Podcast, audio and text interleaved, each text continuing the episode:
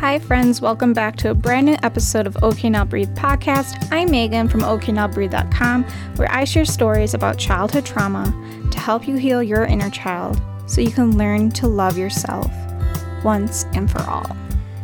So, last week's episode was very emotionally draining. And since I recorded that last week, I have just been in a mental funk for the entirety of this last week. So, on my last episode, I shared stories about my mom's dad and how he was a sexual predator or is a sexual predator and how much feeling sexualized my like upbringing how much that has affected me and I wanted to share more about that today. So I'm sure this is going to be another very heavy episode of OK Now Breathe podcast. But I feel like talking through these thoughts and emotions with you is going to take my healing and your healing on a journey together. And we can help heal each other and we can help heal together because in this past week, I've been doing so much reflecting about my thought processes, about things, that it's almost so eye opening for me about how things in our childhood, in our adolescence, teenage years, our upbringing, how much it can affect us and how much it can truly change. It feels like on a DNA level you know, it feels like it's in our bloodstream. When we have things that are traumatizing that happen to us, it's like, I don't believe that we can never recover, but we will never be the same people we were before.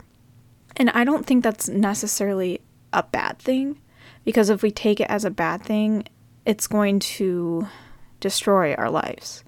You know, if we are grieving constantly who we were before the abuse happened, before the trauma happened, before the neglect happened, we are going to sink ourselves into a hole.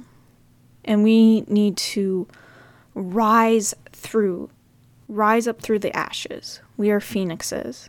We will get burned. Bad things will happen to us that we do not deserve, that we never, ever, ever, ever deserved. But when we take that power in ourselves and overcome the hardships, the pain, the absolute bullshit that we've been through. I think there's some peace and healing that comes with that. You know, this this inner power that we have. When we choose inner child healing, we choose ourselves. Finally. You know, I think a lot of us who grew up in emotionally abusive, physical, sexual, whatever, when we grow up in these houses, when we're raised by these parents or, you know, guardians, grandparents, whoever, when we take back our power, the little kid inside us looks up to us. They feel safe within us. And I think that's so much of the work I do on OK Now Breathe is to find that healing and strength inside ourselves. Because we hear this all the time that our trauma made us stronger. No, we did that. We need to give ourselves credit. Because the people who fucking destroyed us time and time again, who burned us time and time again, they don't deserve that credit.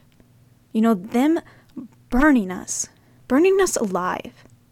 And some of them are really happy about that. And some of them take no responsibility, feel no guilt, no fault, no shame, none of that and they can go to bed at night happy and proud of themselves for whatever reason. But when we say a big F you, stick up our middle fingers, and take back our power, that means everything. And I'm trying desperately to take back my power of constantly fe- feeling sexualized as a kid, as a teenager, because my grandpa. I don't necessarily want to go over all of it, but definitely check out episode 20 um, this last episode to get an idea of who this man is. But I wanted to talk more about like specific examples of how how deeply trauma and abuse and all that can play a role in our lives. And especially from feeling sexualized by my grandpa, by somebody who's supposed to make you feel safe and protected, but does the exact opposite. I grew up testing, testing the waters, trying to find proof, trying to find proof of who all the disgusting men are.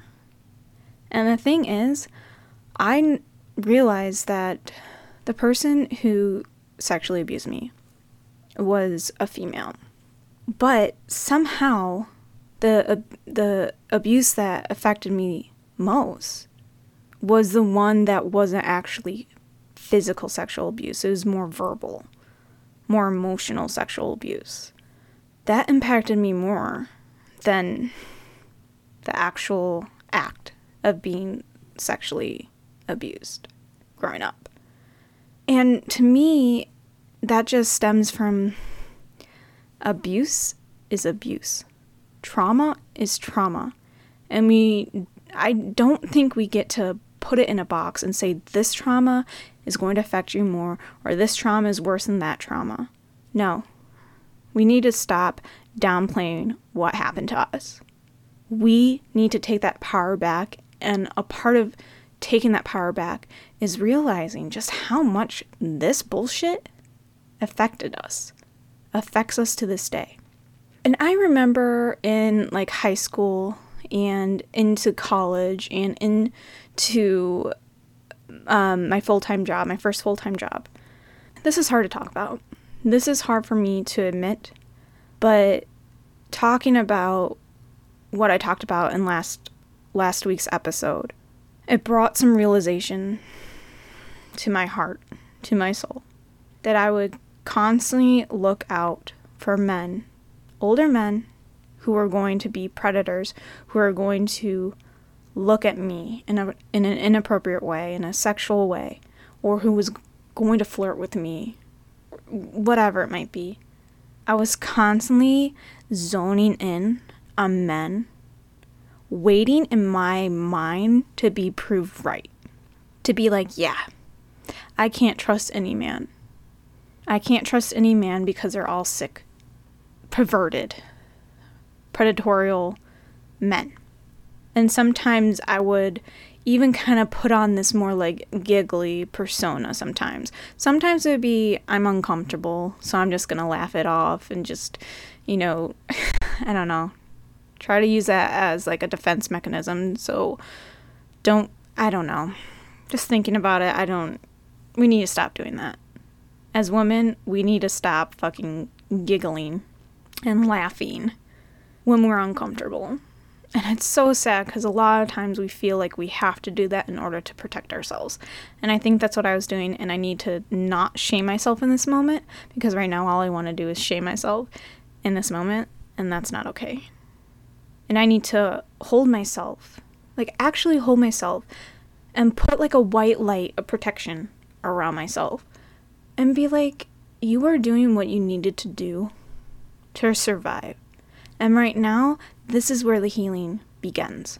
Because I realized within this past week and in this moment especially that I haven't done much healing around this. Because this stuff that happened with my grandpa and constantly feeling like like I said, sexualized. It weaved itself into my relationship with my husband. And for the past 8 years that we've been together, how hard it was. How hard it sometimes still is to be close and not have a panic attack after and not shake and not feel like I'm losing myself, losing my sense of reality, to not panic, to not to not view my husband in the same way as my grandpa because that's not it's not healthy. It's not fair. It's not normal. And guess what? It's completely not true. Cuz I know in my hearts of hearts if my husband was anything like my grandpa, absolutely not. I would have walked away eight years ago. Heck, I would have walked away nine years ago before we were even together, you know? Like, I would have been so far away. Because even if, like, I would test the waters with men. Okay, for example, I became the men's department lead at um, a department store at um, in the clothing department. I was the men's lead, and when I first okay, so back then there was the men's lead and the misses lead, like the women's department and the men's department. They were both um, the those positions were both opening up. And when one of my bosses asked, you know, like if I wanted to take the position, I was hoping and praying for the misses department.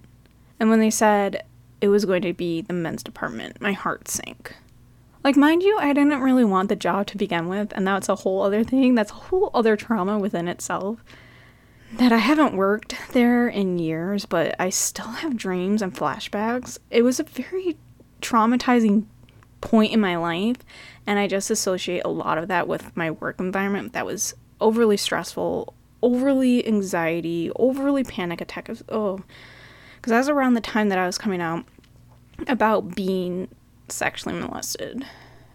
And then, you know, fast forward, and that's when my parents' divorce happened, and all that stuff about eventually losing contact with my mom, and all that, all that bad stuff. When I got the position, I was, you know, I mean, a lot of like, say, wives shop for their husbands.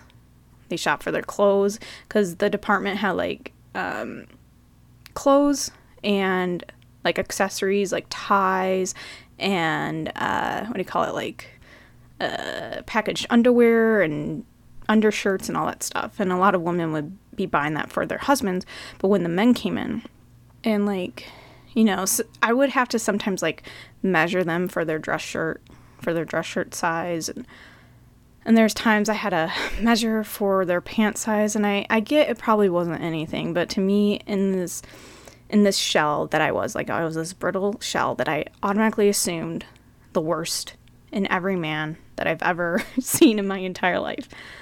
And I just felt so uncomfortable like every day. But sometimes I would like put up the fact I'm like I could spot this man from a mile away. Like this guy just does seems a little like ugh. He seems sleazy. He seems gross. And then I would kind of play this check mark little little game and after they would leave, I'd be like, yep, check, check, check. A, B, C, D, E checks off all the boxes of a gross man. Let's put another tally in my brain that this guy is the same like my grandpa. And truly, like, yeah, there's a big, big need for change when it comes to like misogyny and all that so much needs to change about the like and I think a lot of it a lot of this like macho man, this like territorial and like overly sexual men. I think a lot of that would would heal if they chose to heal their inner child or themselves. And the cycle just seems to be going to repeat itself if we don't heal ourselves for our children. Like, I'm not a mom yet, but I feel in my soul, like, I feel on a soul level that my kids are around me. Like, I feel my kids' souls sometimes. And a big part of my healing that I started to go on this healing journey was for them. Because this is go- this is going to be emotional. I feel like I get emotional on every episode. Um, so much of the healing that I do, like, yes, I love little Megan. I love the little girl inside of me, and I wish I could do anything to protect her. Um, and I wish I could, you know, go back.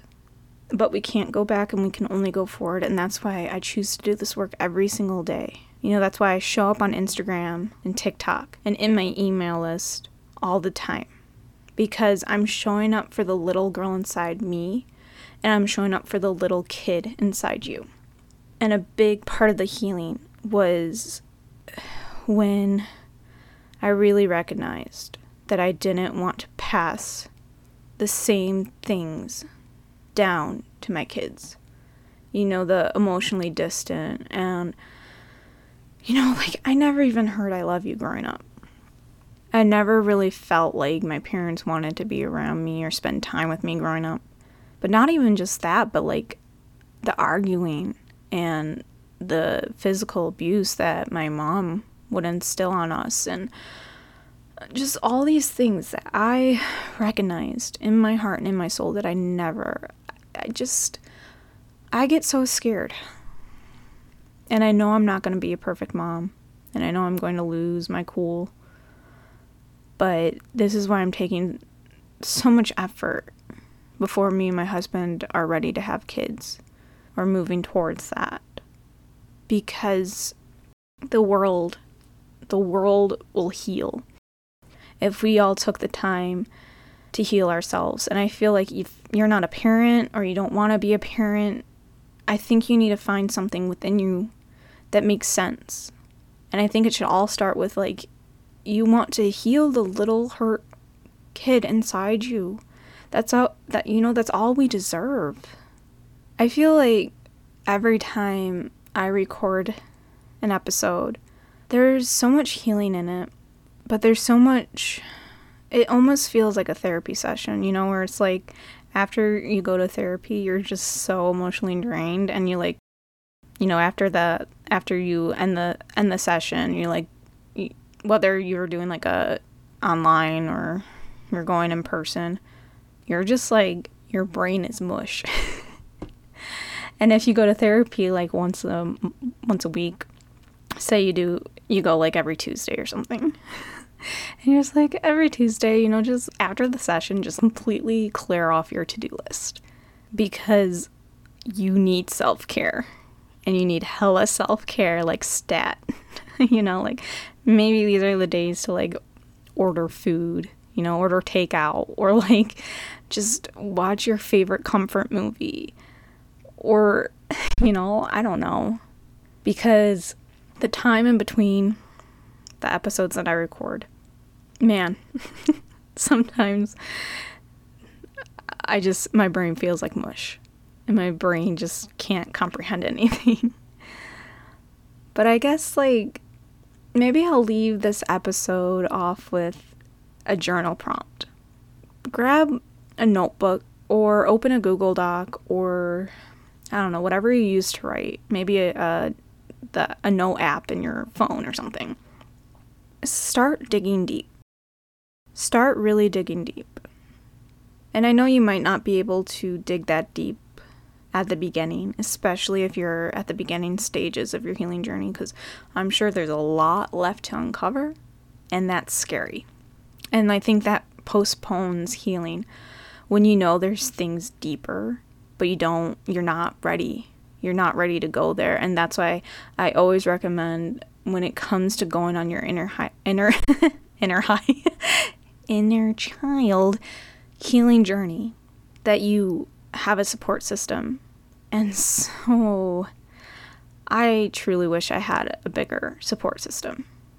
That's something that I miss in life, but guess what? Due to trauma, I push people away because that's a whole other topic for another day. Maybe I'll talk about that next in a future episode that like literally and I mean this with every fiber of my being there's no possible way that people care about what I have to say or they care about me or that they could love me or that I make a positive difference in their life. Whew. Like I genuinely don't believe it. I don't even know why I'm saying this because obviously I'm still showing up.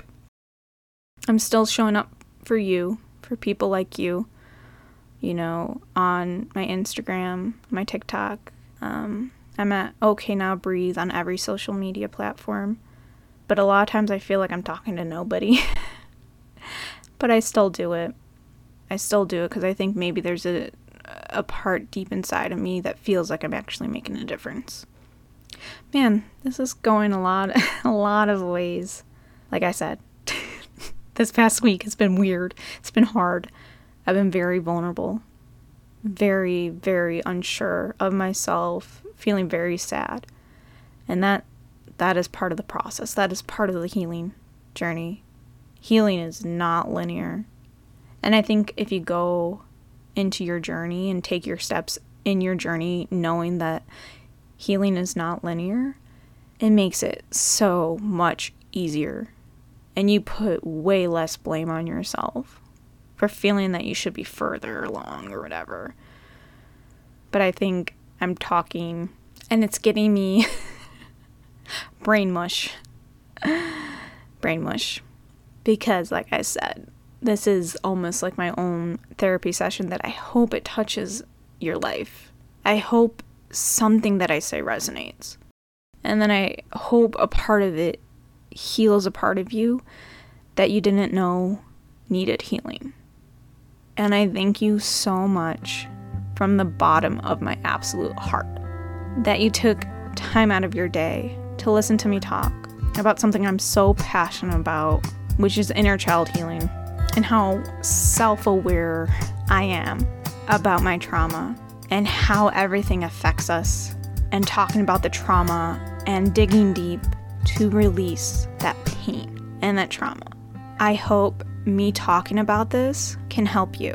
I really, really hope you join me in my next episode of OK Now Breathe podcast. And I hope you'll meet me on any of my social medias, especially Instagram or TikTok. I'm really active on there at OK Now Breathe.